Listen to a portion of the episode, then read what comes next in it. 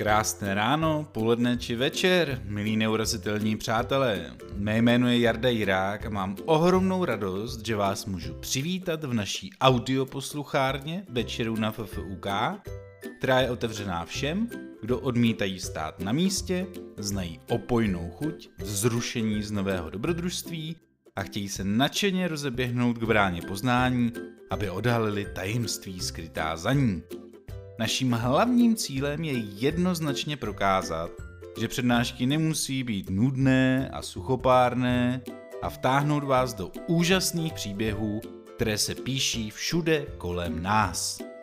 Zda člověk disponuje svobodnou vůlí ve svém jednání, to je téma, o kterém se vedou učené spory už věru nějaký ten pátek. Nicméně po většinu zmíněných pátků jsme neměli k dispozici technologii typu počítačová tomografie či magnetická rezonance, abychom se mohli podívat přímo do hlubin mozku, co si o tom myslí. Jak obstál koncept svobodné vůle v nemilosrdném vědeckém zkoumání? O odpověď na tuto otázku jsme poprosili pana profesora Vladimíra Komárka, přednostu kliniky dětské neurologie druhé lékařské fakulty Univerzity Karlovy a fakultní nemocnice Motol. Pan profesor nejenže nám hned na začátku přednášky tak trochu vypálil rybník, co se naděje týče, ale dozvěděli jsme se například, zda jsme skutečně svobodní ve svém rozhodování a konání, nebo zda je to jen iluze, jestli je nám náš mozek spíše spojencem, či spíše sabotérem, a také na co bychom si měli dát pozor, až budeme příště stát před důležitým rozhodnutím. Čeká nás fascinujících 80 minut na samé špičce vědeckého poznání, takže si udělejte pohodlí, neboť náš host právě přichází. Dámy a pánové, prosím přivítejte pana profesora Vladimíra Komárka. Dobrý večer, dámy a pánové, kolegyně, kolegové, studentky, studenti. Děkuji za pozvání, za, za to, že to aspoň v pátek přišlo, že to nepřišlo až dneska, teda ty otázky. A e, zkrátka dobře, nevím, jestli to bude skvělý večer, ale jsem moc rád, že vás tahle ta problematika zajímá. Já jako epileptolog jsem se začal spíš v pozdějším věku věnovat spíš problematice vývoje mozku a poruchám autistického spektra a v podstatě jsem začal přednášet na téma teorie mysli a jak vlastně vzniká mysl v mozku dítěte a jak to potom vlastně souvisí s jeho eh, případnou svobodnou vůli eh, v dospělosti. Já teda obvykle přednáším našim studentům, medikům, jsem tam na DAMu a dopustil jsem se té neprozřetelnosti, že jsem to přednášel na noci fakulty právníkům o tom, jaké dopady to má pro právníky a o tam tu jste si mě pak nějak ulovili. Doufám, že příště to nebudu muset říkat matematikům. Tak, eh, kdo z vás eh, si myslí, že má svobodnou vůli, tak rychle zvedněte ruku. Tak jsem zvědavý, jak to bude na konci mé přednášky. Já eh, bych začal těma čtyřma otázkama, které mi kolega Pátek poslal. A v zásadě, eh, když eh, bych měl odpovědět na první, zda je to skutečně svobodné rozhodování, anebo iluze, odpověděl bych asi spíše iluze podle těch nejposlednějších poznatků neurověd. Ta svobodná vůle vypadá dost teda chabě v hlediska poznatku neurologie a mozek je teda někdy spojencem, jindy sabotérem, podle toho, jak si to pak vyhodnotíme, jestli ho pochválíme, anebo eh, řekneme, že on nám to zvoral a my za to nemůžeme. No a na co si máme dát pozor, až budeme stát před důležitým rozhodnutím, toho je strašně moc a pak je teda raději nepřemýšlet a udělat tedy to, co vám ten mozek říká. Eh, kdo z vás eh, poznává ten obrázek vpravo? Vydal několik z vás bylo na kauci, možná je tady i šťastný majitel tohohle obrazu. Mě by spíš zajímalo, kdo z vás předíval pravou hemisférou na ten obrázek a kdo z vás dával pozor na ty otázky, na které se pokusím postupně odpovědět. Eh, rozhodnout se, jak použiju kladívko, samozřejmě má v mozku svoje eh, podklady, to znamená to vaše uvažování, které bývá často v milisekundách. Do 300 milisekund si to ani neuvědomíte, když reagujete na 300 milisekund, to znamená, když přemýšlíte aspoň teda více jak třetinu vteřiny, tak už tom určitá svobodná vůle je. A skutečně to, jak s tím kladivem naložíte, do určité, jenom do určité míry závisí na vás. Záleží také na tom, v jakém jste věku, v jaké společnosti, v jaké situaci a zdravotním a mentálním stavu. Moc hezky na to odpovídá a vřele doporučuji, nevím, jestli ta knížka je rozebraná, ale možná, že je k sehnání. A z toho našeho neurovědního pohledu se eh, Michael Gazaniga nad tím zamyslel, kdo to vlastně tady řídí, tady vůbec všude. A eh, odpovídá na to zhruba v těch šesti kapitolách, jaký jsme, zda ten mozek je souběžný či rozdělený a především ve čtvrté kapitole se zabývá opouštěním koncepce svobodné vůle a jaký dopad, zejména ve Spojených státech, to bude mít pro právníky a pro eh, trestající a potrestané. Eh, sociální mysl a my jsme zákon jsou eh, závěrečné kapitoly. Je to devět let stará knížka Gazaniga takovou tu koncepci v té době, že vlastně nic, za nic nemůžeme a všechno rozhodují naše instinkty pudy a, pocity, trošičku kritizuje a kritizuje hlavně takovou, takovýto nadšení z těch neurověd. To znamená, že teďka nám konečně neurovědci pomocí magnetické funkční rezonance řeknou, na co myslíme, co cítíme, proč jsme to udělali a dokonce se objevují i tendence potrestat mozek, nikoli v toho člověka, ale tu část mozku, která za to může eventuálně vyoperovat. Ale to bychom se vraceli k lobotomím a k hlubokým 50. letům. Komu by nestačil Gazaniga, tak ještě doporučuji pokračování v té eh, právní eh, rovině z hlediska tedy eh, trestů a vůbec do jaké míry máme lidi trestat, když toho pohledu nesvobody mozku jsme všichni slabomyslní. Nicméně já bych přešel, protože jsem na půdě filozofické fakulty, uvědomil jsem si, když jsem sem přicházel, že vlastně po třetí, jednak to bylo v roce 69 v souvislosti s úmrtím Jana Palacha, pak jsem tady byl v roce 89, tak nevím, co se bude dít příští rok, ale doufám, že nic mimořádného na filozofické fakultě nebude, ani na medicínských fakultách. Eh, já eh, si myslím, že Huma znáte všichni, co jste tady z filozofie lépe mnohem než já, tady se pouštím na tenký let, ale upozornil právě na to, čím se dneska ty neurovědy zabývají, jestli převažuje to nad já, to racionální rozhodování, anebo jestli ty morální soudy především jsou založený na e, pocitech. E, doporučuji e, Patrici Čerslandovou, která se tomu věnuje, která naopak velmi významně a výrazně zdůrazňuje, jak eh, neurovědy jsou zcela zásadní a že bez nich prakticky nemá eh, cenu jakkoliv filozofovat, eh, psychologizovat o morálních rozhodováních a morálních soudech. A právě se opírá o Huma a víceméně zdůrazňuje ty vášně. Eh, nakonec byste si všichni jaký rozhodli pro mlsání tady, jak vidím, takže vás to nikoho nepřekvapuje. Eh, doporučuji tedy, pokud se chcete podívat eh, do jejich, jejich publikací, tak jednak je to tahle, co nám neurovědy říkají o morálce, a pak jsou to její neurofilozofické studie od roku 89 až po nejrecentnější, jako co se týká relevance neurověd pro uh, filozofy. Zvedněte ruku, kdo z vás je tu filozofem. Já vím, že všichni rozumíme fotbalu a filozofii, teda nikdo, to není možný. Já jsem myslel, že přednáším pro filozofy. Dobře, tak eh, to je pro mě eh, trošičku poučení, abych příště mm, přemýšlel trošku jinak o publiku, před které předcházím. Ale už pro mě to nebyla svobodná vůle, já už jsem to jednou slíbil, takže už jsem to nemohl zrušit. Eh, tady jsou potom ještě další doporučení, dál už nebudu citovat a budu vycházet potom z našich eh, zkušeností a prací eh, z neurověd. Ta neuroetika se dělí, jak znáte, na preskriptivní a deskriptivní neuroetiku, propojuje tedy etiku s obory, které studují mozek a mysl a v té současné době eh, jsou to především eh, poznatky získané pomocí magnetické rezonance. Víte všichni, co je magnetická rezonance? Já tam pak budu ukazovat obrázky, kývete trošku víc hlavou, než na tu otázku, zda jste filozofové.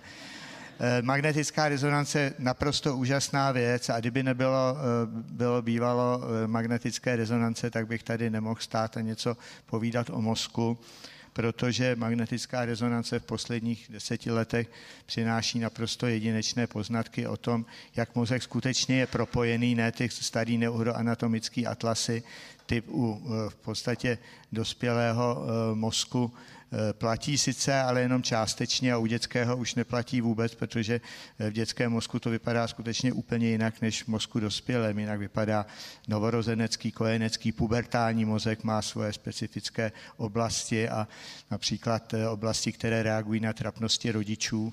A eh, tyhle ty oblasti nejsou ještě u desetiletých a už nejsou u většinou u 25 letých, ale když se dělali studie, co si myslí dospívající o některých aktivitách svých rodičů, tak ty oblasti se rozsvěcovaly pouze u pubertálních jedinců. Takže vidíte, že dá se takhle nakonec i podle zkoumání mozku zjistit, zda ten dospělý člověk v podstatě není stále ještě v pubertě. Podívejme se tedy na mozek. Já předpokládám, že většina z vás mozek má a zná ho a takhle se díváme na vlastně levou eh, polovinu mozku, když bych vám stál takhle, přeřízli byste mě vejpůl sagitálně, tak byste se dívali do mé levé hemisféry. A podívejme se na mozek eh, z hlediska, protože někde jsem si přečet, že to je cesta do hlouby, takže bychom se měli vydat do hlouby našich mozků jednak pohledem filogeneze, to znamená, jak to bylo ve vývoji mozku v historii, lidstva a vůbec eh, živočišné říše. Samozřejmě můj hlavní obor je ontogeneze, jak ten mozek se vyvíjí ještě před porodem a po porodu a kdy se vlastně objevuje mysl eh, v lidském mozku. A eh, to, co je nejpodstatnější z hlediska pochopení fungování mozku, jsou takzvané ty sítě malého světa, Tomu by možná rozuměli víc ty matematici, ale doporučuji Barabáše, Barabáše, knížku o sítích malého světa na to, že se na šest kroků dostanete kamkoliv, ke komukoliv, kdekoliv a takhle pracuje i náš mozek a už ty sítě malého světa jsou jejich prazáklady založené například už v tom novorozeneckém mozku. A z toho pak vyplývají ty mozkové funkční a strukturální konektomy. Eh, dostaneme se pak i k té magnetické rezonanci, eh, jakým způsobem ty mozky zpracovává. V té filogenezi, ať chcete nebo nechcete, máte v sobě ten instinktivní, primitivní eh, pramozek, máte v sobě starší limbické emotivní struktury a máte v sobě, toho máte nejvíc a ku podivu to zdaleka nestačí toho neokortexu, to znamená toho eh, nového mozku, který eh, nenajdete u plazů, který eh, nenajdete u nižších živočichů, ale objevuje se samozřejmě u savců. A zdá se, že limbický systém se poprvé zakládá u dinosaurů. Mravenci nebo užovky nemají limbický systém, neprocitují, neprožívají, nestarají se o mláďata v zásadě, ale u ptáků a savců potom už se ten limbický systém nejvíce vyvinutý. Takže eh, tři mozky v jednom, to je koncept eh, McLeanův, který do dneška v podstatě platí a je opřený i o eh, v podstatě anatomické a zejména histologické studie, protože máme tři různé typy uspořádání té mm, mozkové a podkorové, podkorových vrstev. A já bych zmínil tuhle tu část limbického systému, která je strašně důležitá pro vaše přežití Eh, dokázal by někdo z vás, kdo není ani filozof, ani matematik, říct, jaké části mozku se rozsvítily na funkční magnetické rezonanci při ohrožení? A kdo to řekl? Výborně. Není to student medicíny náhodou. Eh, takže jsou to amygdaly, ty jsou dvě, to jsou vlastně mozkové mandle a ty reagují jako okamžitě na eh, v podstatě věci související s eh, ohrožením případně vašeho života. A máte takových těch 4-5 možností, co dělat, že v angličtině je to fight, fight, freeze, já říkám tomu čtvrtému fan, to znamená, můžete bojovat, můžete utíkat, můžete e, zmrznout, to je takový to posum like, že se můžete chovat jako vačice. Eh, v živočišné říši to umí akorát kozel dělat cepenělého, jinak to málo kdo dobře svede. A e, pak je tam přeskokové jednání, které je také jedno z nejdůležitějších pro přežití. To, co umí nově amygdala na rozdíl od nižších živočišných druhů, je rozpoznávání tváří, emotivních výrazů ve tváři a dělá to ve spolupráci s Gyrus fusiformis ve spánkovém laloku a e, například to vůbec neumějí a e, nezvládají například lidé s poruchou autistického spektra, někteří částečně, někteří vůbec. Já si vás trošku vyzkouším, jak na tom jste v rozeznáváním tváří. A teď mě řekněte, jestli ta eh, horní tvář se víc blíží té tváři tady z mého pohledu vpravo, anebo tady, aha, teď mačkám víc věcí pohromadě. Můžete zatemnit trošičku, teďka pak tam budou ty, jo, tamhle kolega. Takže eh, je to abyste to měli jednodušší, totožná s tou nahoře ta vlevo, anebo ta vpravo z vašeho pohledu. Kdo z vás je pro pravo, zvedněte ruku. To znamená, že tahle. No, je to tahle. Ale to neznamená, že máte poruchu autistického spektra. To je jenom otázka citu a vytříbenosti, taky záleží i na povolání, věku a zkušenostech. Já se vrátím ještě k té amygdale z toho pohledu, že se dá právě e, studií pomocí funkční magnetické rezonance zjistit, jestli jste v skutečném ohrožení anebo prožíváte jenom paniku. To byl takový možná z dnešního pohledu nepříliš korektní e, pokus na studentech z jedné americké univerzity, kdy eh, vzali tu jedna skupinu tvrzili 10 z nich a potom dalších deset byla ta druhá skupina. A vždycky ten jedinec z té jedné nebo druhé skupiny byl v komoře, kde ho snímala magnetická rezonance a v obou případech se dozvěděli, že jim postupně budou ubírat kyslík a bude přibývat kysličník uhličitý, takže se pravděpodobně brzo udusej. Všichni to podepsali, měli informovaný souhlasy a Ukázalo se, že eh, v té první skupině, kterým ten kyslík odebírali a stoupal kysličník uhličitý, tak jednoznačně vidíte, jak tam eh, svítí ty amygdaly protože jde o život a tam pak musíte buď teda eh, rozbít dveře a utíct a udělat cokoliv, abyste přežili.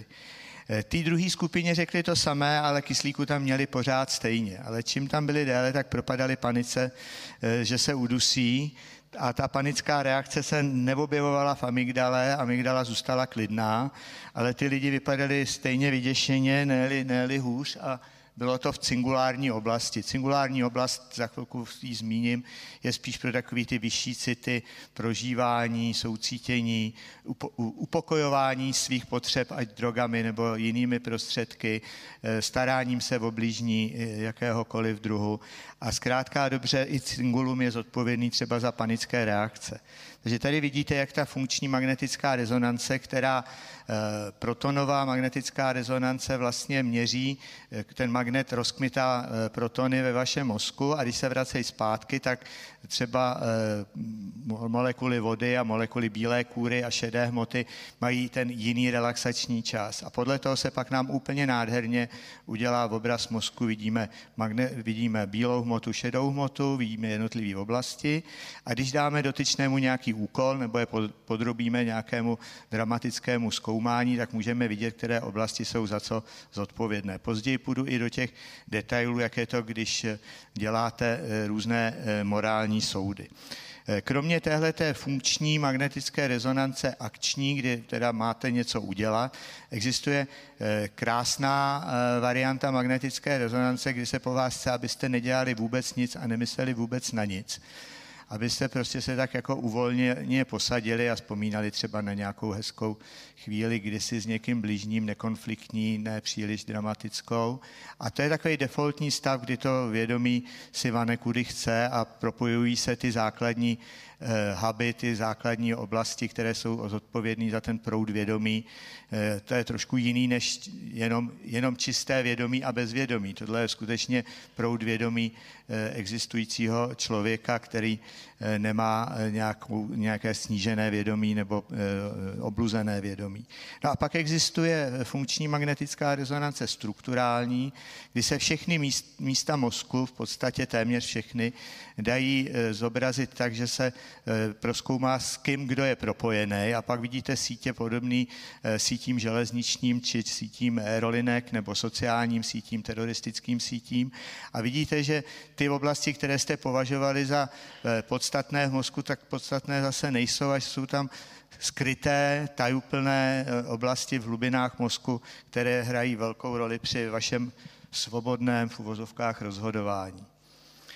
Eh, když se podíváme na to cingulum, to je opasek takový, který se táhne nad bílou hmotou uprostřed mozku, v podstatě eh, od frontálního laloku, já to zkusím takhle, takhle od frontálního laloku až do zádu, tak zkrátka a dobře, eh, to je oblast, kde se rozhoduje o těch vyšších citech.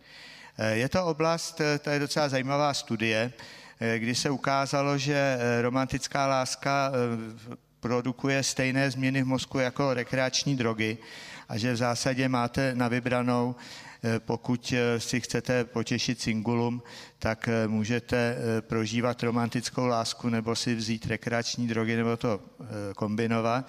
A dá se poznat skutečně, jestli jste zamilovaní nebo nejste zamilovaní. To byl zase jeden takový typicky americký pokus, že si zase vzali dvojice zamilovaných párů, kteří o sobě tvrdili, že jsou buď eh, čerstvě nebo už delší dobu eh, romanticky zamilovaní a položili jim otázku v magnetické rezonanci.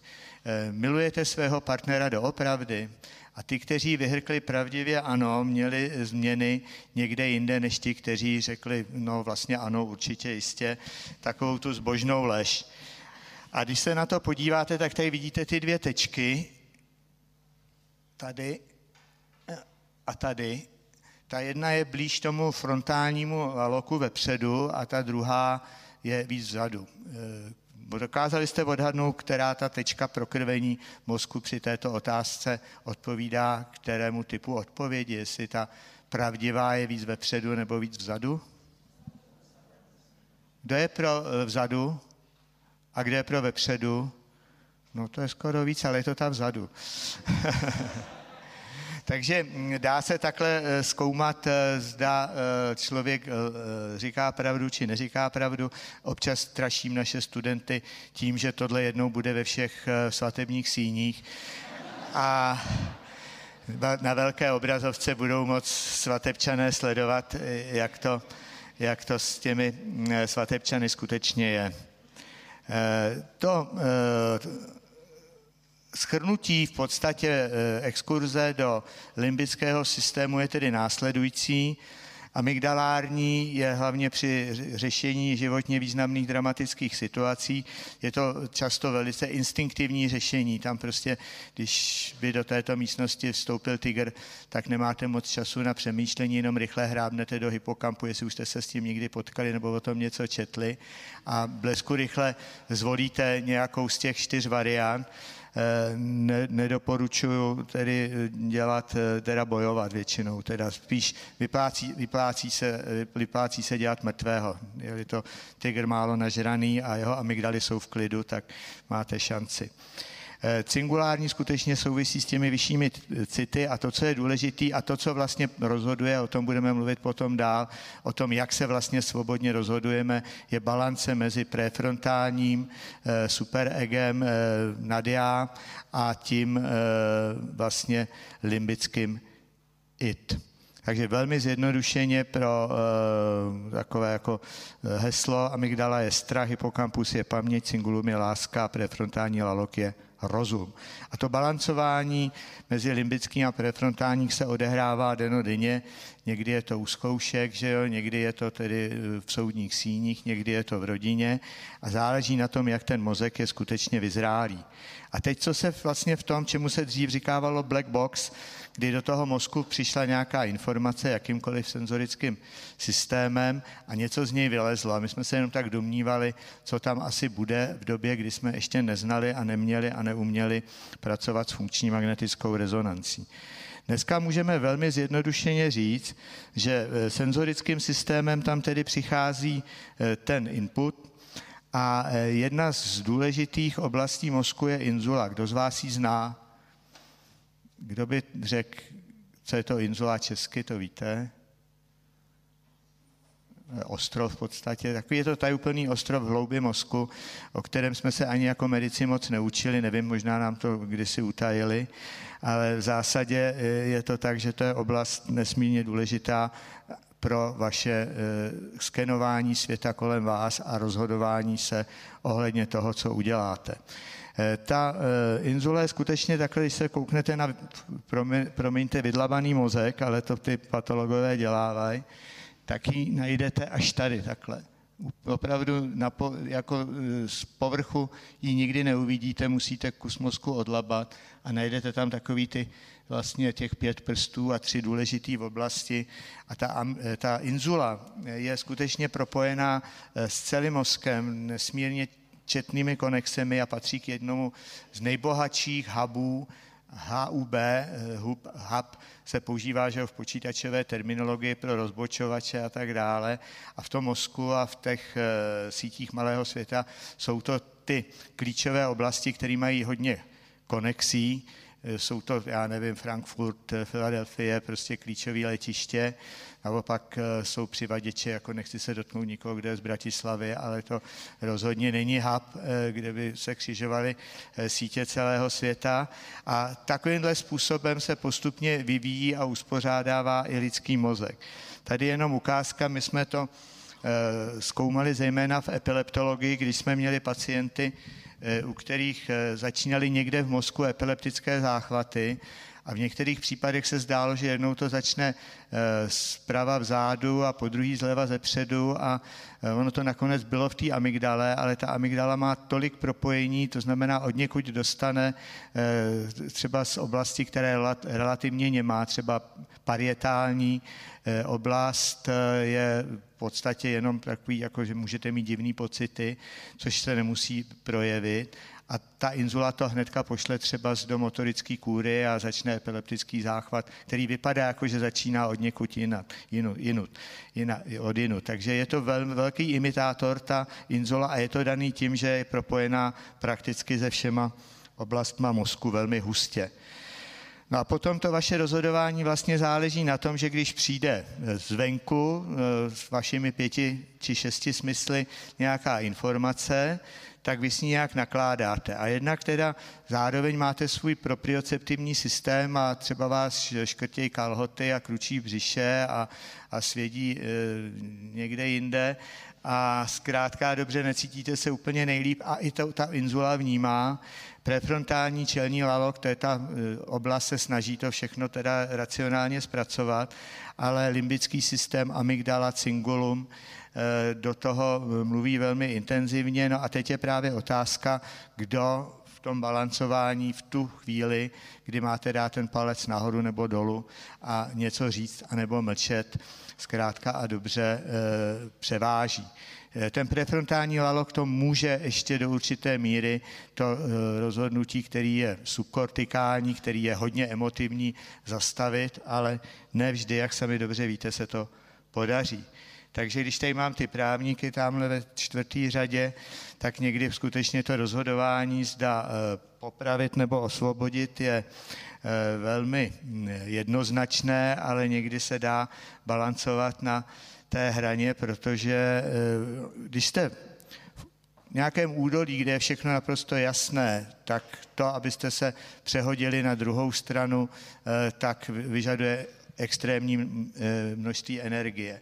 Když ale jste na té hraně, kde je to podstatě, to může být jak tak, tak, tak a takový procesů právníci znají jistě mnoho, tak někdy skutečně může záležet na tom, jak jste předtím se vyspal, jestli vám žena řekla něco ošklivého cestou k soudu, nebo co jste slyšeli v rádiu, v televizi. Víte, že eh, američtí poroci by měli být naprosté izolaci eh, před rozhodováním, ale také víte, že jak jedna, tak druhá strana si tam nasazuje svoje teda eh, manipulátory myslemi těch ostatních.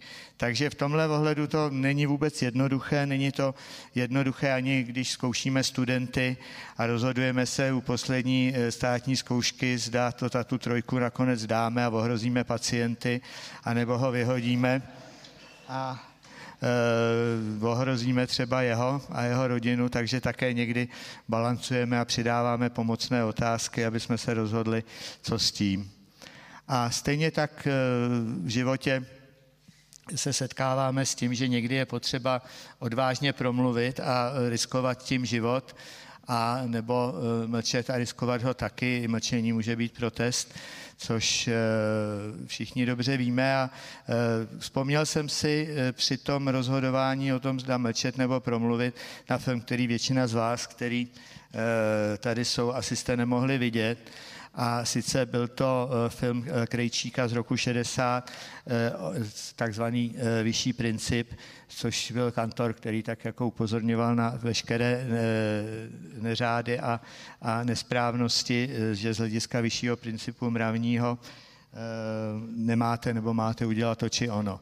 A víte, že vlastně eh, za Heidrichiády, když eh, dva nebo tři studenti byli odlečeni z Příbramského gymnázia, je to, podle, je to hodně upravené, ale je to podle skutečné události z Příbramského gymnázia, tak potom před přídou, přestože věděl, že tam je konfident, pronesl, že vražda na Tyranovi není zločinem, také já schvaluji atentát na Heidricha a samozřejmě to rozhodnutí muselo být spíš emotivní než racionální. A znáte toho herce? To je František Smolík, ale málo kdo z vás asi zná toho člověka. To je ředitel gymnázia Lukáš který to sice pronesl, ale trošku jindy, to je prostě už potom licencia poetika eh, pana režiséra, ale toho člověka potom také skutečně toho ředitele gymnázia ještě společně s jedním studentem a jeho otcem popravili. Eh, byl to na rozdíl od představitele vyššího principu eh, Smolíka člověk mnohem, ještě by se dalo říct, pevnější a dokázal se mnohem lépe rozhodovat. Tak a teď jsme u těch sítí. Eh, sítě mozku vypadají strašně komplikovaně, ale v zásadě se dají zjednodušit a můžete se dívat na třeba a na barvici dokonce třeba u myší, si můžete nabarvit tyhle ty oblasti zrakové kůry a podle toho, který geny spustíte, tak se eh, rozsvítějí ty či ony eh, neurony a propojení. Můžete se dívat na celou strukturu mozku, na ten konektom globále a je to jako otisky prstů, to znamená jiný mozky mají matematici, jiný mozky mají špičkový hokejisti jako Jáger a jiný mozky mají ti, kteří se vrátili z olympiády, třeba eh, z mistrovství světa. Zkrátka dobře, ten mozek se vytříbí také podle toho, jak s ním zacházíte v průběhu vývoje. A my jsme se například zabývali velmi důkladně eh, na naší fakultě. Eh, tohle je ten globální konektom, tady vidíte, jak je to někde hustší a někdy to řídne. Zajímavé je, že nejhustší je to tak kolem 3-4 let a po 40, což tady určitě nikdo není takhle starý, to začíná postupně řídnout, ale pořád jsou to skvělé mozky. Eh, tohle je eh, zajímavý pohled do mozku jednoho mm, našeho pacienta. Tady je vidět právě ten úžasný rozdíl mezi mozkem eh, dospělým a mozkem dětským. Většina z vás, kdo jste praváci, tak mluvíte zejména muži levou hemisférou, kde máte propojení mezi Wernickeho centrem, které přijímá mluvené slovo, a Brokovým centrem, které v podstatě potom vysílá a produkuje tu řeč, to je to bledě modré. Ale nedávno se zjistilo, a my jsme to potvrdili, že u dětí, když se učí řeč, když ještě si ji osvojují, tak tam existuje pomocný tenhle ten modrý svazek, který jde těsně před toho broku a tam se vytváří klíčový hub. A ta informace tím jedním i druhým svazkem tam musí přijít na milisekundy stejně. A když tam přijde opožděně, tak to dítě se v té informaci nevyzná. Ta bledě modrá u malých dětí, předškolních dětí, Eh, vede to fonologické, to, že slyší třeba, že holinky jsou v lednici, ale eh, ta modrá eh, je to semantické, tam to jde přes ten hypokampální okruh a tam se to upřesňuje, co toto vlastně dítě slyší a co je to za nesmysl a jestli je to pravda a, a tak dále. A to je strašně důležité pro pochopení řeči. A řeč je nesmírně důležitá pro architekturu lidského mozku a jeho konektomy a osvojení si vlastně i potom později z těch ty morální morální soudy a dovednosti. Eh, tady vidíte ukázku, jak vypadá eh, mozkový eh, konektom například u kojence. Tady vidíte potom, jak se zmnožují ty některé dráhy a naopak jiné řídnou a mizí. Obvykle je to tak, že eh, jako malí kojenci, eh, předškolní děti, jste měli hustě propojené zadní oblasti mozku, to jsou ty zrakové, sluchové, přijímali jste tedy jako houba, nasakovali všechno ze světa a potom eh, se teprve vytvoří to u toho dospělého kde je to eh, Rich Hub Club, jak se říká, to znamená, eh, vytvoří se eh, klub hubů bohatých na konexe. I v mozku platí, čím víc konexí máš, tedy tak tím větší máš odolnost a taky skutečně tahle ta struktura, pardon, tahle ta struktura potom ukazuje, jaký e, oblasti, a vidíte, že ten inzulární kontext, ten teplný ostrov, o kterém se dřív myslelo, že je takový jenom kus mozku, který přepojuje, e, hraje důležitou roli v tom, v organizaci lidského mozku. E, tady je docela zajímavá věc, že finální cíl vývoje lidského mozku je vytvořit tedy tu frontální rozhodovací superego oblast, v prefrontální oblasti. A tady vidíte, jak to eh, vypadá zoufale u těch dospívajících. Zatímco limbické regiony, eh, cingulum práhne po radostech eh, a užívání si, tak prefrontální lalok se spožďuje o 3-4 roky a pak je to také ta právnická otázka, jestli k tomu přistupovat jako angličani, že od 12 let jsou prostě ty pacholci, co něco provedli, za to zodpovědní a budou za to trpět, anebo jako američani, kteří říká, on ještě v 21 vlastně není za to zodpovědný eh, za to, co dělá. Aspoň takhle se na to někdy neuropsychologové v různých eh, státech světa dívají. Eh, jsou státy samozřejmě, kde o tom vůbec nepřemýšlejí. Takže to byla taková exkurze do uh, filogeneze a sítí malého světa a teď se pojďme na chviličku podívat do uh, mozku malých dětí. Uh, ten vývoj mozku začíná hnedka po početí, ale to klíčový pro morální soudy, rozhodování, vytvoření si self a theory of mind se odehrává v tom období po porodu, zejména v interakci s matkou nebo s kýmkoliv z blížních. Probíhá v tom mozku intenzivní pruning a sprouting, to znamená prořezávání, likvidování nepotřebného a posilování potřebného.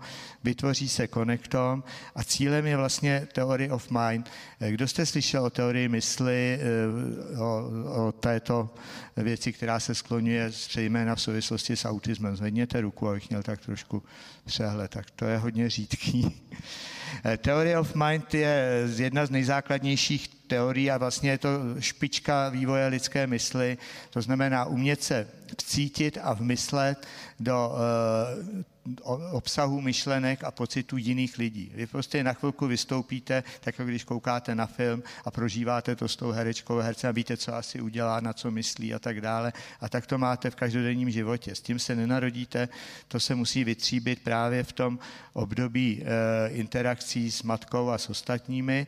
A je to to, co trápí a to, co nemají a nerozumí e, tomu, eh, jak myslí a cítí ostatní lidé, právě pacienti s poruchou autistického spektra.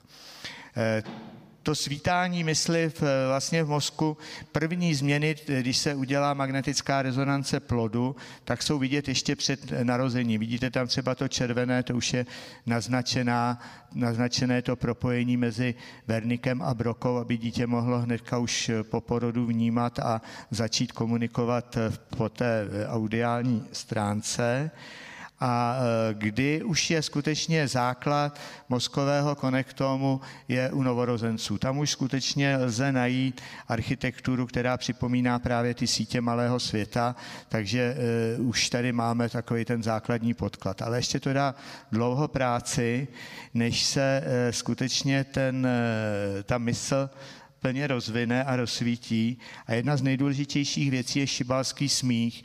Eh, smích eh, podle Dyšena, který se objevuje tak kolem třetího, čtvrtého měsíce, vyjadřuje radost, nějaký lumpárny radosti z něčeho, prostě, co stojí, co je bžunda. Není to sociální smích, to se dítě usměje na maminku, vrátí úsměv a tak dále, ale tohle, když se skováte, bafnete nebo uděláte jakoukoliv jinou eh, ptákovinu, tak z toho ty děti mají obrovskou radost a je to to, co vázne už u těch eh, pacientů s poruchou autistického spektra. Eh, v podstatě eh, teorie mysli a myšlení se do pocitů ostatních je zhotová tak kolem toho čtvrtého, pátého roku.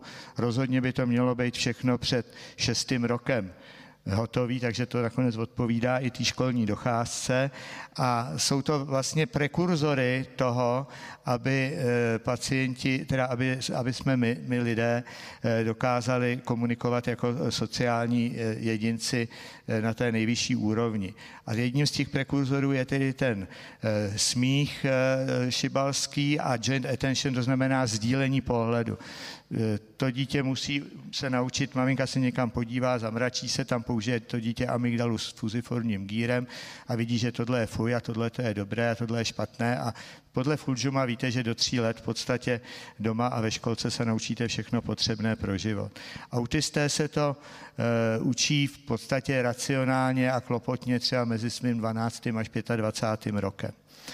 No a e, definitivní mozek vypadá opravdu krásně, je to taková gotická katedrála a e, je zajímavý, že ten mozek, ten konektom eh, vypadá opravdu jako schizofreniků, autistů, u pacientů s eh, obsesivní kompulzivní chorobou. Takže momentálně existuje světová databáze už několika tisíc mozků zdravých lidí v různém věku a zároveň s různým postižením a je to kombinované s genetickými změnami, takže můžeme si říct, ano, tyhle ty geny dělají takový nebo onaký mozek.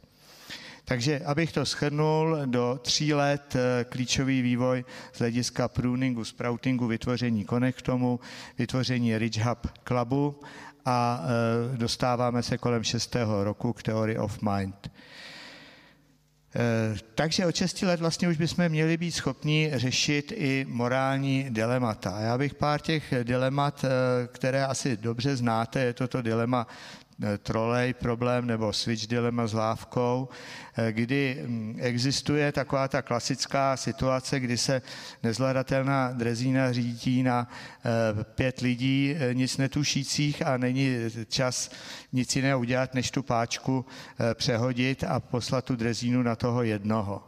A mm, já bych se zeptal, zvedněte ruku, kdo z vás si myslíte, že lze obětovat jednoho člověka, abychom zabránili smrti pěti lidí? Výborně. Eh, bylo to trošku méně než na právnické fakultě.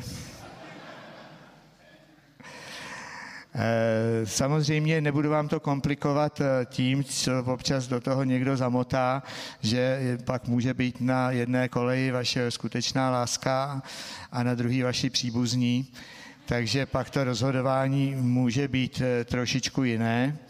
Ale pravda je, že k tomu dilematu ještě se vrátím k tomu opačnému dilematu a pak to schrneme. Takže první dilema bylo, a většina z vás, i když říká méně než na právech, řeklo, že by klidně výhybku přehodila.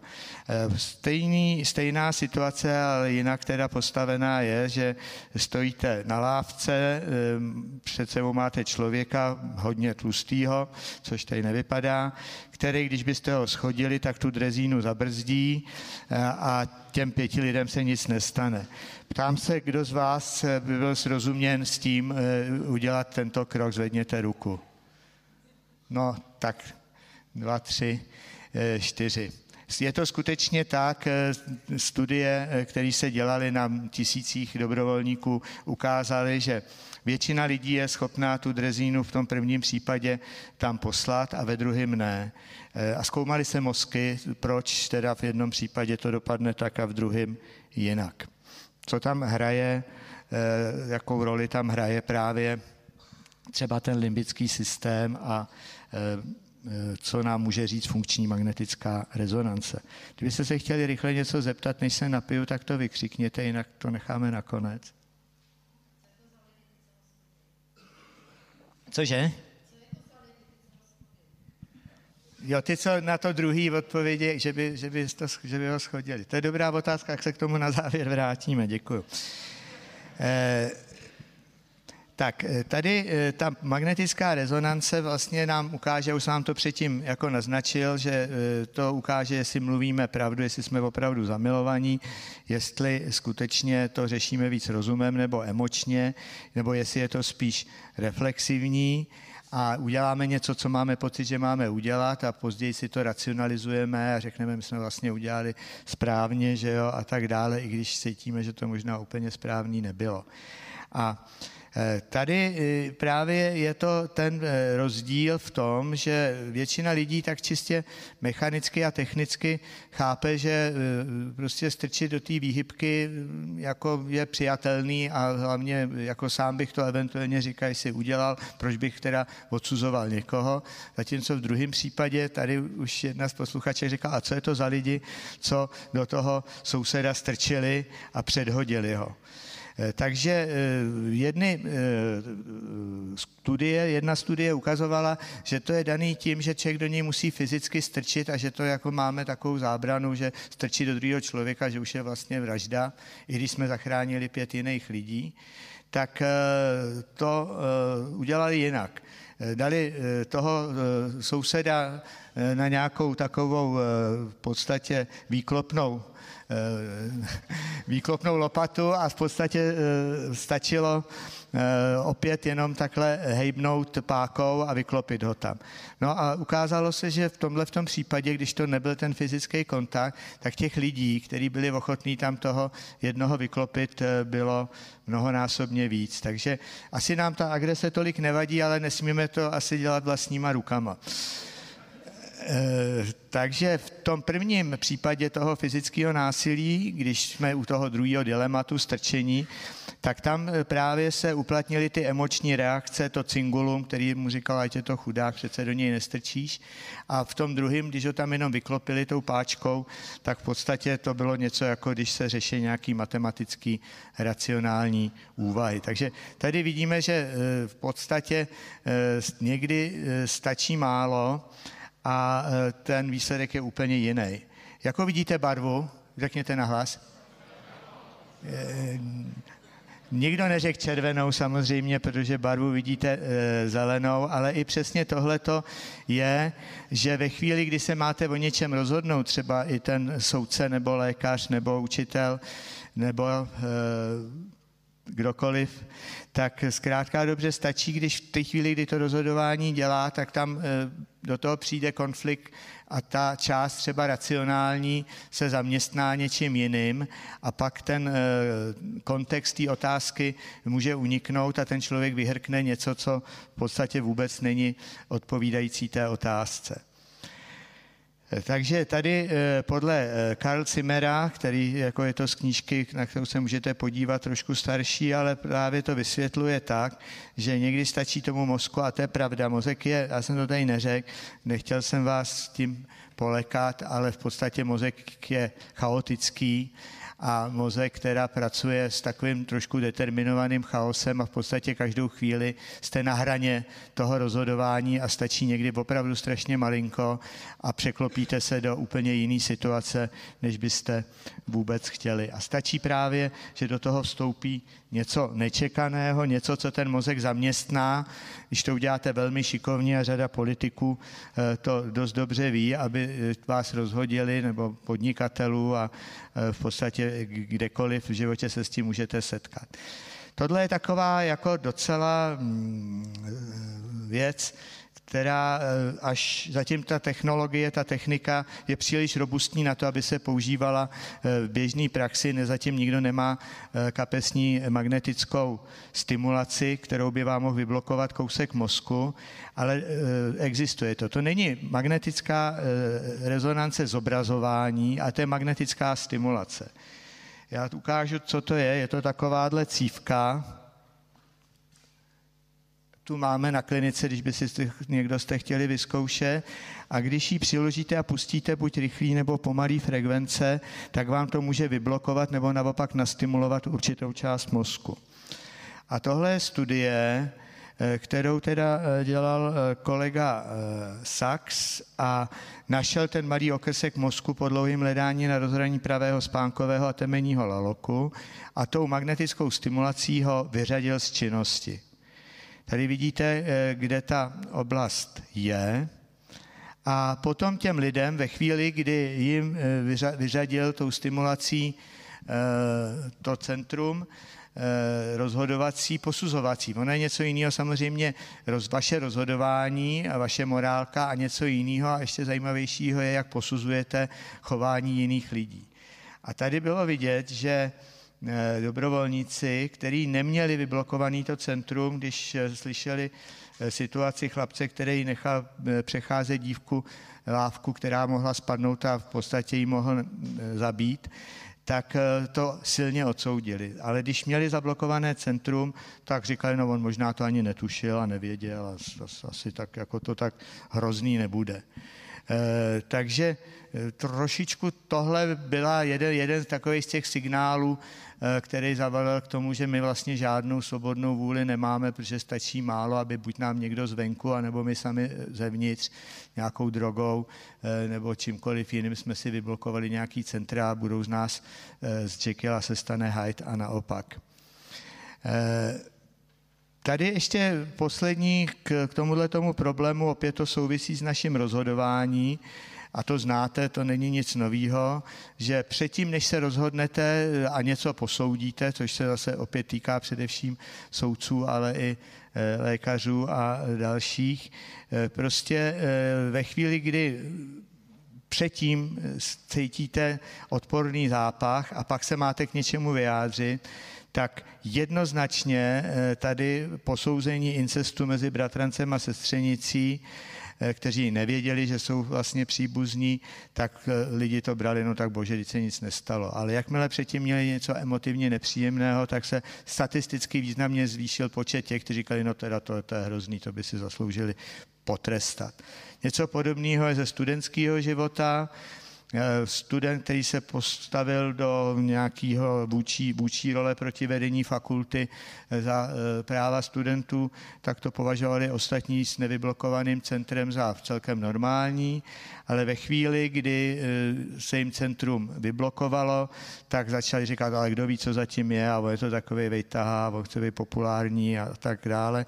Takže pak si vlastně k tomu, i když jim to vyvolala ta, ten nepříjemný zážitek, tak si k tomu pak racionálně našli dodatečně ještě odůvodnění toho, co vlastně udělali instinktivně, eh, nikoliv racionálně.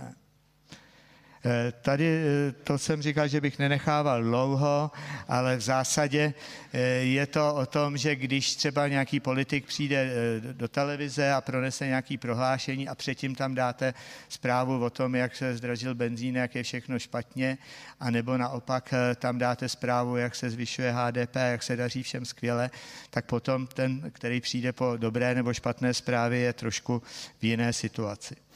Já bych eh, zakončil před diskuzí eh, v zásadě tím, že eh,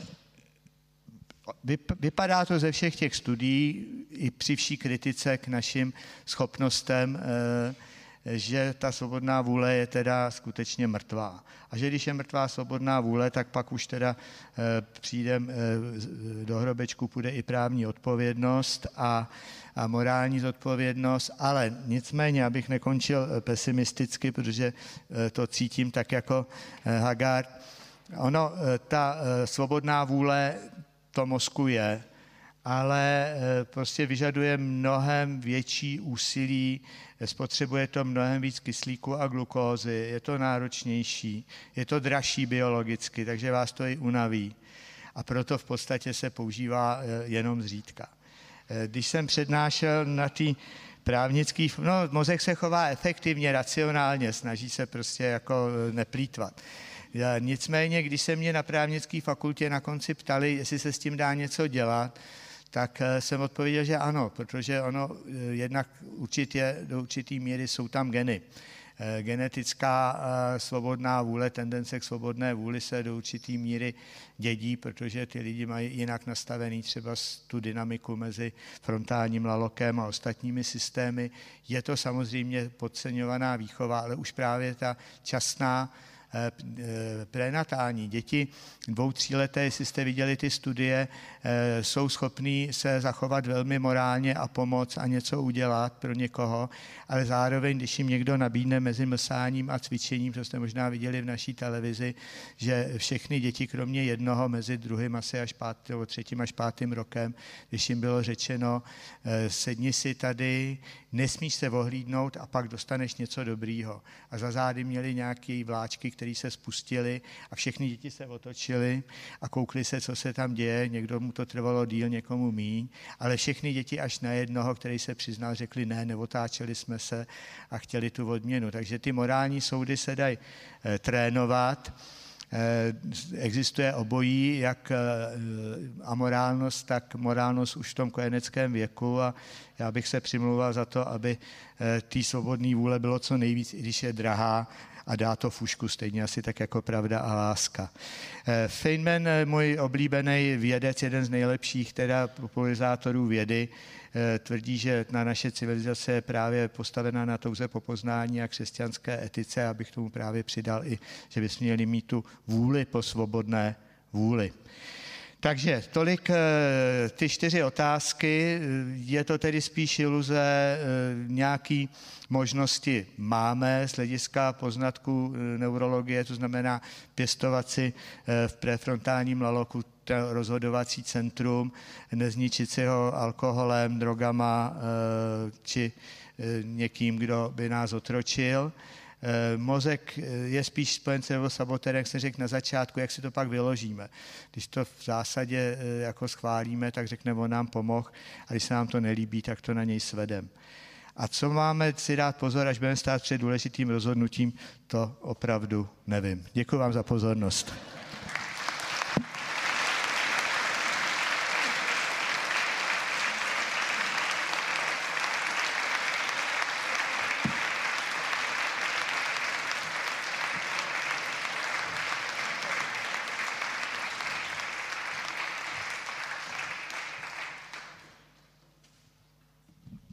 Tak a teďka eh, prý mám po vás, buď to řekněte hodně nahlas, anebo to mám po vás opakovat, takže to řekněte srozumitelně. Prý mikrofony tady neběhají.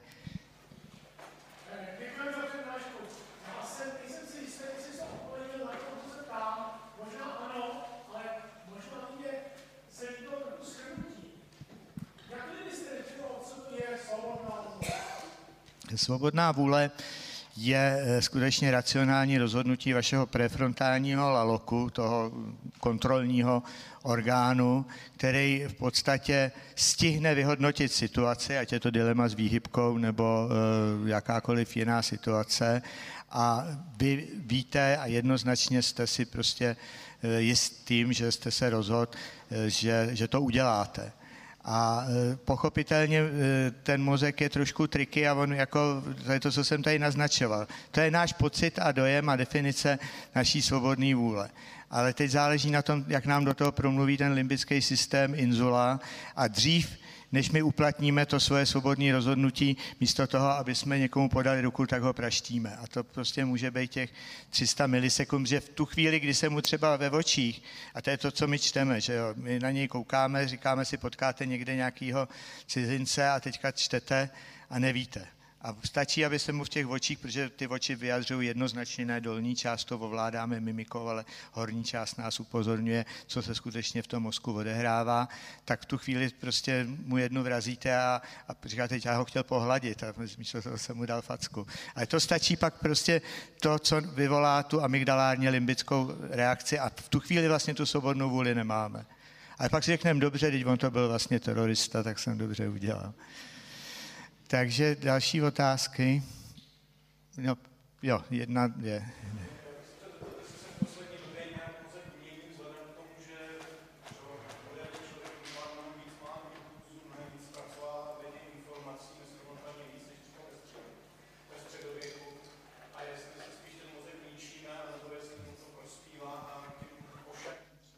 Takhle, určitě se mění, eh, ale na tím neexistuje studie, protože eh, ta magnetická funkční rezonance se sbírá posledních třeba 5-6 let a není studie, aby někdo prostě udělal průřezovou studii teďka v roce 2015 a potom se podíval na mozky 2030 a nemáme mozky z roku 1950. Nicméně, tak jak ta plasticita je obrovská, tak se eh, bude měnit ne to, že tam furt tam budou ty bílé dráhy podobné, jako jsou po staletí, ale právě v tom konektomu já si dovedu představit, že když se veme eh, moje generace, kdy jsme krasopisně v první třídě prostě takhle psali do kolečka a dneska už eh, v řadě zemí světa se vůbec nepíše a jenom se kliká teda, že jo, tak že ty, ty konektomy budou vypadat jinak. Já říkám, že budou horší nebo lepší, ale budou jiný, to, že ty děti dvouletí už z tabletu prostě chodí dvouletí děti s telefonem a skypujou a tak dále, tak to si myslím, že otevírá obrovské možnosti, ale na druhé straně to je pouze pro úplně zdraví děti. Děti, které se narodí se zdravým mozkem. Je-li to dítě narozený s troškou už geneticky, nebo maminka užívala alkohol nebo valproá v těhotenství, tak už ty mozky jsou trošku načatý k tomu, aby šli směrem attention eh, deficit hyperactivity disorders, to znamená, jsou ty poruchy eh, pozornosti s hyperaktivitou, nebo směrem k autistickému chování, nebo k poruchám vývoje řeči. A když ten mozek není úplně teda perfektní v tom, po tom narození, protože třeba tam byla nějaká hypoxie, nedostatek kyslíku, tak už se může začít chovat jinak a pak mu to, že stráví několik hodin s tabletem, místo toho, aby si povídal s maminkou a v klidu vstřebával to prostředí, tak se ukazuje, že těmhle těm dětem se zhoršuje pozornost eh, a tyhle ty poruchy autistického spektra, zejména ty poruchy pozornosti s hyperaktivitou se v důsledku takového multitaskingového telefonu je, tabletu je všechno možný dohromady, že to není dobrý. Vy jste se chtěl něco zeptat, vidím vpravo tamhle, no.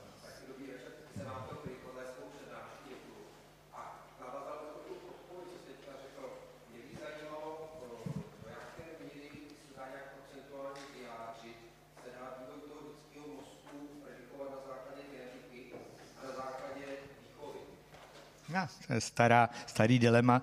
Eh, buď teda, že všechno je v genech, anebo naopak, což se nepotvrdilo. Dejte mi jakýkoliv teda dítě a já z něj udělám cokoliv tak vždycky se udává, já teda neznám nějaký recentní větší studie, že to je těch dvě třetiny jsou v těch genech a zhruba tak ta třetina zůstává na to, co s tím uděláme teda tou výchovou ale e, to záleží na tom, jaká genetická dispozice tam je. Když tam bude skutečně gen, který je zodpovědný za autismus, tak s tou výchovou neudělám s tou samotnou chorobou nic, ale když o, toho budu vědět, o tom budu vědět o těch pěti měsíců věku a ne až třeba od 8-10 e, let, tak se dá hodně udělat pro e, ponechání co nejširšího okna mezi naším světem a světem třeba toho autistického dítěte.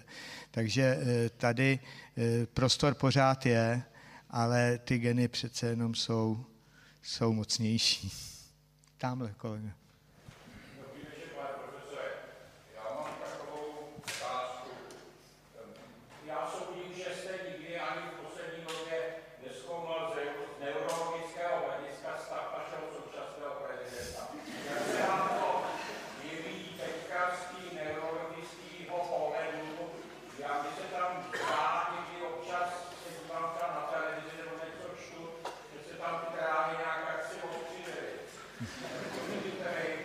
Já jsem neviděl magnetickou rezonanci našeho prezidenta a já se zabývám malými dětmi, takže vám nemůžu dát odpověď.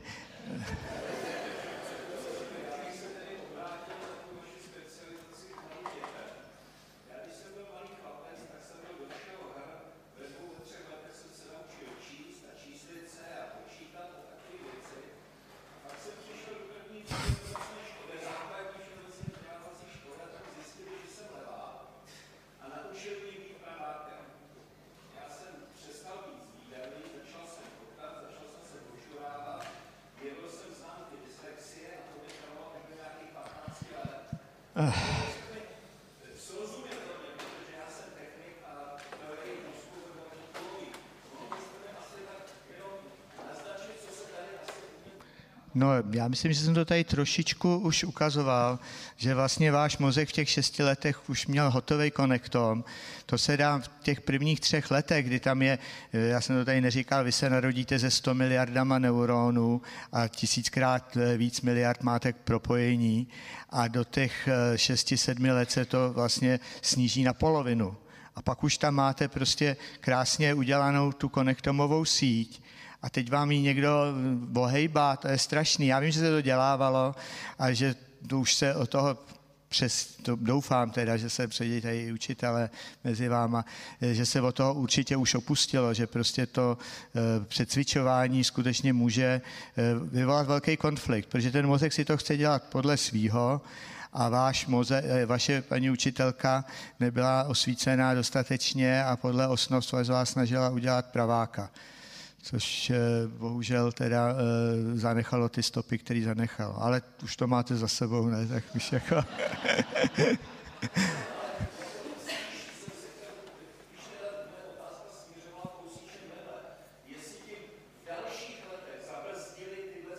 Je, je to možné. Je, je to, je, ano, je to možný jednoznačně, já nemám studii, sám jsem ji nedělal, ale dovedu si to na základě znalostí, který mám představit, že to je takový šok, že to dítě se může stát, až úplně se do sebe uzavře a přestane komunikovat, protože jako skutečně místo toho, abyste se dál rozvíjel a čerpal prostě jako levák, tak jste prostě se musel prát zcela zbytečně že s takovýmhle těžkým údělem. Já v tuhle tu chvíli, když nás poslouchal, si vzpomněl na opačný pol, na osvícenou učitelku eh, Daruše Konečná v prvních čtyřech letech mého vzdělávání eh, přišla na to, že eh, skutečně musí zacházet se mnou jinak a když jsme se setkali po 20 letech na nějaký e, setkání absolventů naší školy, tak říkal Vladimír, já jsem kvůli tobě měla plný šuplíky suchých housek. Já jsem říkal, že Maria, proč? No ty, jak si to úlohu udělal, se začal strašně zlobit, tak si dostal 30 halířů, šel jsem mi koupit na Petrák housku. A, a no, já jsem se vrátil, teda ostatní to dodělali a ve třídě byl klid, takže to byla osvícená učitelka. Takže tamhle se vzadu někdo hlásil. Kde? Už ne? Já ještě tak tadyhle. Jeden, dva, tři, čtyři. Já nevím, jak moc máme času, jo, jak jste žízniví. Ne, jako nemyslím jako poznání, ale i na, na to mlsání, jak se těšíte tady. No, nahlas.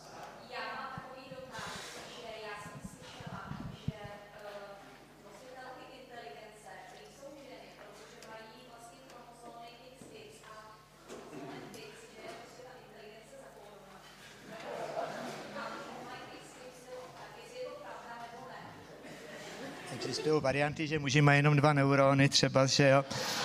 A, na fotbal a tak dále, ale nicméně e, nic z toho není pravda. Chromozom XX a ten chromozom e, X u mužů samozřejmě bývá dostačující pro inteligenci, ale ta inteligence, a to skutečně není nic špatného, žen a mužů je jiná. Ženy jsou komplexnější, v obě dvě hemisféry pracují prostě v úžasném souladu. Muži se často vytříbějí buď jenom levohemisférově jako, hemisférově jako skvělí matematici, nebo umělci pravohemisféroví a e, někdy kulhá ta spolupráce mezi hemisférama. To je na jako samostatnou přednášku někoho jiného, ale e, evidence-based to, že e, by to, že polovině z vás chybí X chromozom, znamenalo horší inteligenci, to snad ne. Ne, dědí se od obou rodičů ty dovednosti podle toho, co kdo z těch rodičů umí. Eh, potom, jo, výborně, máme tady genetika, tak...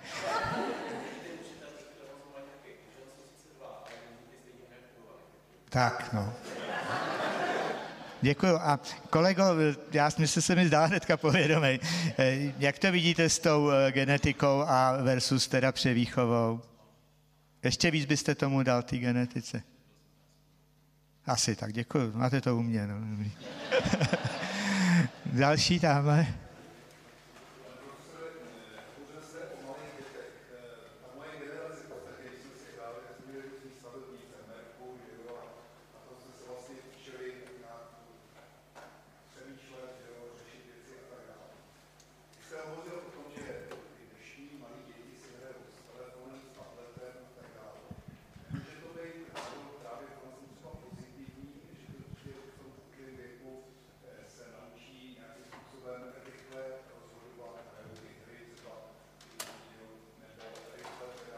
Jo, jo.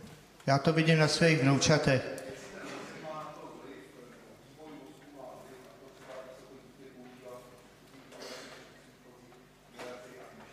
Já si myslím, že tomu to jste řekl dobře, já vůbec jako nezatracuju tyhle ty technologie. Sám jsem se svým třiletým vnukem hrál machinárium a různý prostě logické hry a tak dále, který prostě podle mě ten mozek podporujou. A i ty střílečky někdy, že zase to je jiná obratnost než s tím Merkurem. A ono je dobré to kombinovat. Já jsem jednou e, prohlásil, že než aby e, z dítě strčili na EEG biofeedback a e, tak kdyby si s ním ten tatínek tu hodinu hrál s Merkurem třeba zrovna nebo něco dělal, tak by ten mozek se taky naučil lépe soustředit. Takže jestli jste to myslel tak, že to může být pozitivní tyhle ty věci, tak určitě souhlasím a já si myslím, že e, za 50 let to budou zase jiné věci, které budou virtuální realita, ta vstupuje neuvěřitelným způsobem do života. Akorát jde o to, jak to ten emotivní mozek tu jinou realitu, ve které se prostě bude pohybovat, eh, to neutáhnou zase. Zdravý mozek zvládne to mít nějakého svého avatara, mít nějaký identity a být, já nevím, současně eh, tím a tím a tím, ale děti, je hodně dětí, je tak 10% dětí, který nemají úplně optimální vývoj mozku a těm to nemusí dělat dobře. Tamhle za váma byl někdo ještě?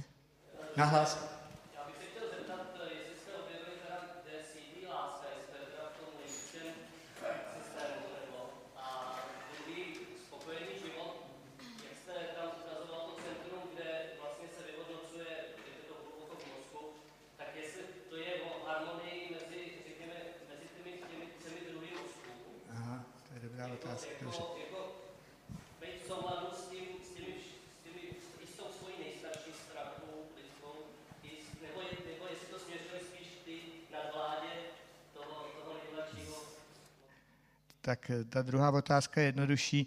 Kde sídlí láska, to je otázka pro básníky a eh, to, to si poslechněte teda od někoho jiného, všude úplně. To. Ale zkrátka dobře, eh, ta inzula, ta inzula je hrozně zajímavá, ta dělá něco, čemu se říká salience. A salience je vlastně zkoumání jinakosti. Vy všema těma pěti smyslama přijímáte informace a myslíte si, že jako řešíte různé teda tvary a zvuky a, a tak dále. A je ta inzula specificky skenuje, že, já nevím, jdete lesem a jste nastavený na hnědý hlavy hříbu a tím pádem prostě jako už pozitivně teda vidíte teda to, co hledáte. Nebo naopak jste nastavený na to, že jak je někde něco skrouceného, že by to mohla být zmije, tak už prostě jako okamžitě zareagujete a je to, ne každá hadice v trávě je had, že jo, takže zareagujete, ta inzula vás zastaví. Takže ta inzula, a to jsou čichový věmy, všechno nějak, oni najednou to voní jinak v tu ránu, prostě už je tam pár molekul a je to možná možný nebezpečí. Takže ta, ta spolupracuje velmi silně s tím nejstarším mozkem a pomáhá eh, zachraňovat životy, by se dala říct, tím zkoumání jinakosti.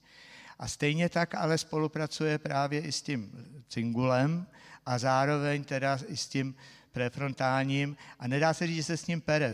Prefrontální lalok se, dejme tomu, pere s tím limbickým, s, tím, s tou amygdalou a cingulem, jak se snaží je potlačit.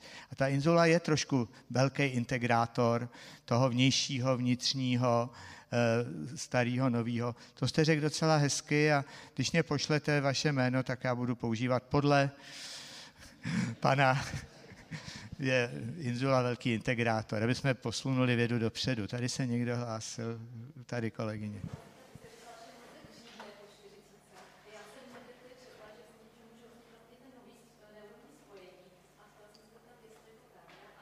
Jo, určitě. Já jsem to přehnal trošku. Když se podíváte, Když se podíváte na ty mozky 10, 20, 30, 40, 50, 60, 70 letý, tak vidíte, jak je to nejdřív teda hustý u těch dětí a potom to teda prořídne vzadu a utvoří se ty, ty klíčové propojení a takový jako, nejrychlejší je to kolem 20, ale takový jako mezi tou 30 a 40 je to takový jako opravdu ideální.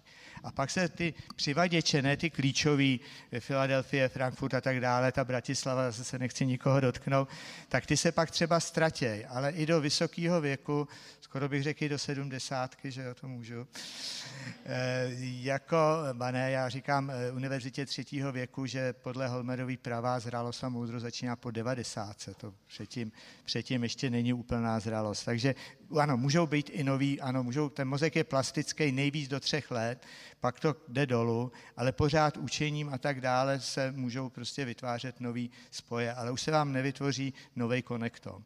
A transplantovat konektom 30-letého do 70-letého zatím nikdo neumí. Ještě poslední dvě otázky. Jedna, dvě, tři, teda tak poslední tři.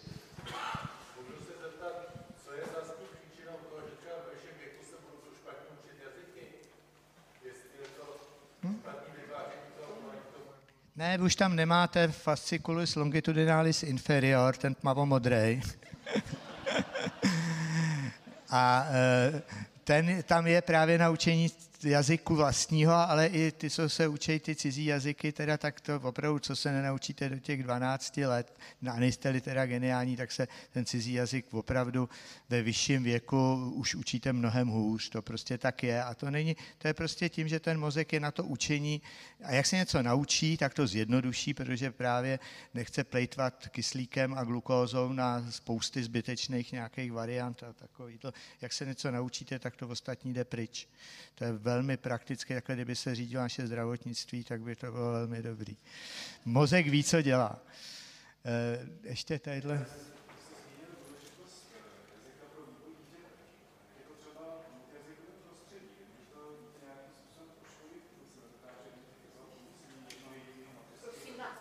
Eh, já to zopakuju. Ta otázka byla velmi dobrá a sice, že řeč podle Vinaře, Oldřich Vinař to někde napsal, je architektem vývoje lidského mozku. To znamená, když to dítě si osvojí v prvních letech dobře vlastní řeč, tak eh, zkrátka dobře to pomáhá i k vývoji toho konektomu a k toho eh, theory of mind konceptu a tak dále.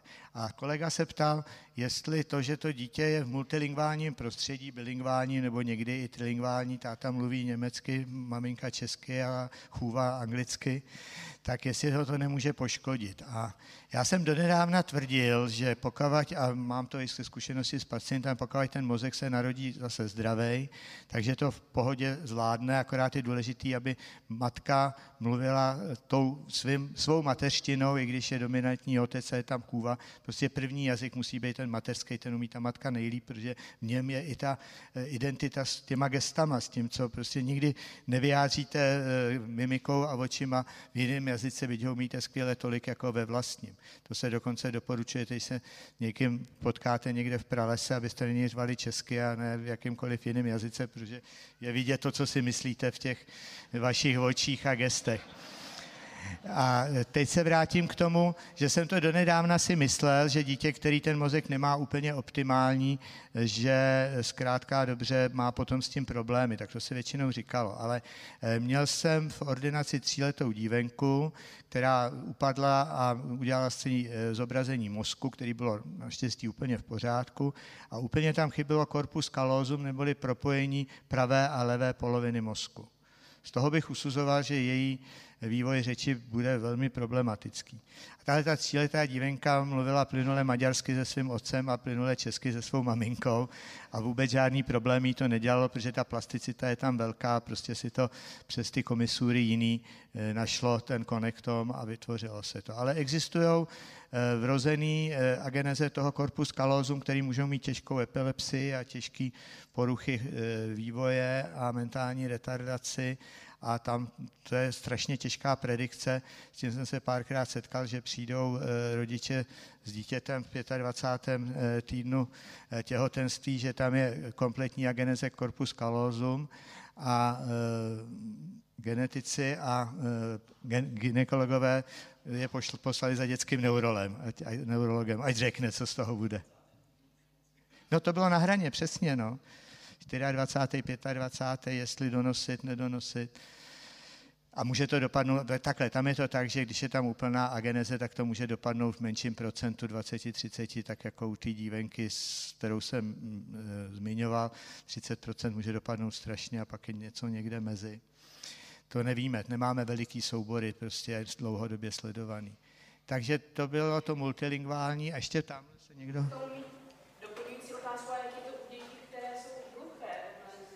No, u dětí hluchých, eh, bohužel eh, nežije můj kamarád a skvělý eh, otorinolaryngolog docent Kabelka, kterým jsem kdysi právě připravoval studie, se podíváme na konektomy dětí hluchých, který dostali kochlární implantát a který ho z různých důvodů nedostali a jak se ty mozky budou vyvíjet a pak už bohužel, když zemřel, jsme se k tomu nedostali samozřejmě dál ale nevím, já na to neumím odpovědět, nemám s tím vlastní zkušenosti, ani jsem literaturu si nenačet. A tamhle kolega...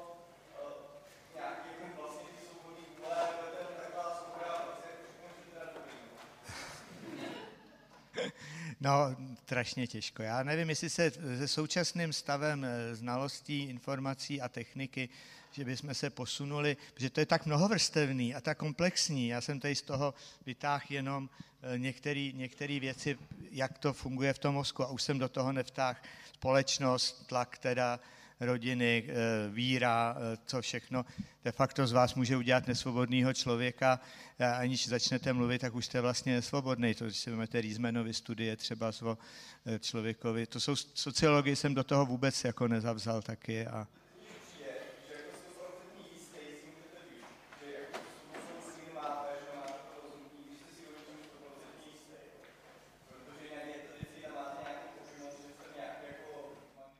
to Schrödingerova kočka, v podstatě to ovlivňuji tím, že teda eh, potom eh, na to nahlížím, takže tak tím bychom možná mohli skončit, že vlastně nic nevíme teda a že se tady byli zbytečně a já, počkejte si na mě a budu vracet těch 60 korun každému.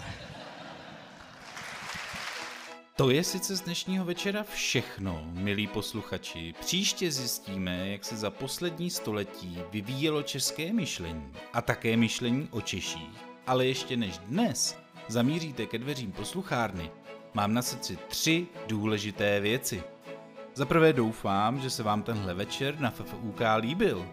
Na jednu stranu to se svobodnou vůlí asi nebude tak optimistické, jak jsme si mysleli, na stranu druhou nemusí být s trochou snahy vše ztraceno. Pokud to pro vás byl s námi příjemně strávený čas, zvažte prosím možnost podpořit naše úsilí o další skvělé přednášky a stát se neurazitelným BI patronem na adrese patreon.com lomeno neurazitelný. Nikdy vám to nezapomeneme. Za druhé se sluší připomenout, že v popisu epizody najdete odkaz na video celé přednášky, ve kterém uvidíte velmi názorné obrázky a dokonce animace, které si pro nás pan profesor nachystal a bez kterých se audioverze musela bohužel obejít ale hlavně Na YouTube nám můžete nechat komentář, jak se vám přednáška líbila, nad čím vás třeba přiměla k zamyšlení, jsme totiž ohromně zvědaví na vaše podněty. A hned o kousek níž popisu epizody je link na náš web, kde najdete spoustu zajímavých odkazů k přednášce, nejlepších citátů a dalších libůstek. Ostatně na našem webu neurazitelný.cz bych vás moc rád uvítal ještě z jednoho důvodu a tím je pozvánka k odebírání našeho neurazitelného newsletteru neboli Neuramailu. Jeho prostřednictvím se totiž s předstihem dozvíte o všech našich akcích, rozhovorech a dobrodružstvích s náskokem před zbytkem světa, abyste se s námi mohli hned vydat na příští cestu za novým poznáním a být přímo u toho, nebo třeba přispět zajímavou otázkou na hosta. Jsme moc rádi, že nás posloucháte. Nezapomeňte, že svět je sice rozbitej, ale možná to půjde opravit. A moc se těším, až se opět setkáme v posluchárně na začátku dalších večerů na FFUK. Mějte se nádherně.